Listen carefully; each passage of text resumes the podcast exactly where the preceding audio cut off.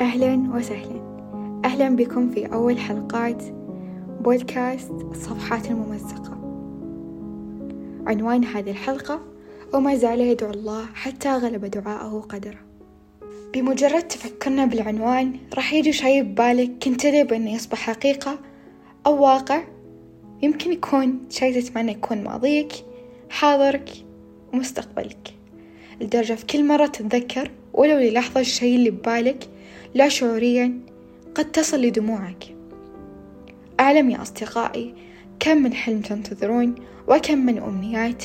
وكم وكم وكم. تذكروا بأن الله لن يجعلك تتمنى أو ترفع يدك ويردك خائبا.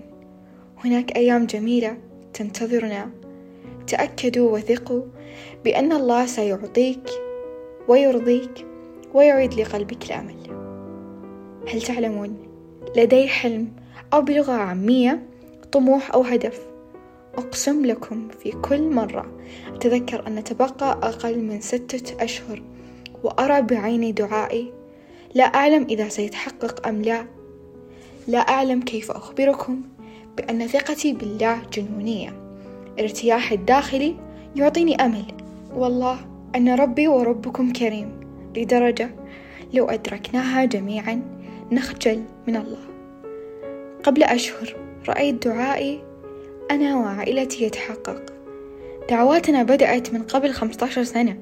في كل سنة إيماننا الداخلي يزداد. لما تحقق أيقنت بأن الله لا يرد دعوانا. قبل فترة فكرت فعلا. أتضيق وأنت تعلم بأن قدرك قد كتب قبلك. كما جاء في الحديث ما فات مات والمستقبل والمؤمل غيب ولك الساعة التي أنت فيها. ما أقولكم لا تخططون التخطيط أصلا للمستقبل مطلوب.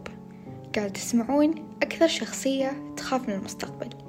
لكن لي ولكم فلنتذكر بأن الذي يسر أمورنا من بطون أمهاتنا إلى الثانية التي تسمعوني فيها. بأن لا يصعب عليه مستقبلنا الذي نتمناه. الحلقة الأولى حبيت أقول لكم التفاصيل التي نعيشها. أتمنى تقيمون البودكاست بكون ممتنة شكرا لكم.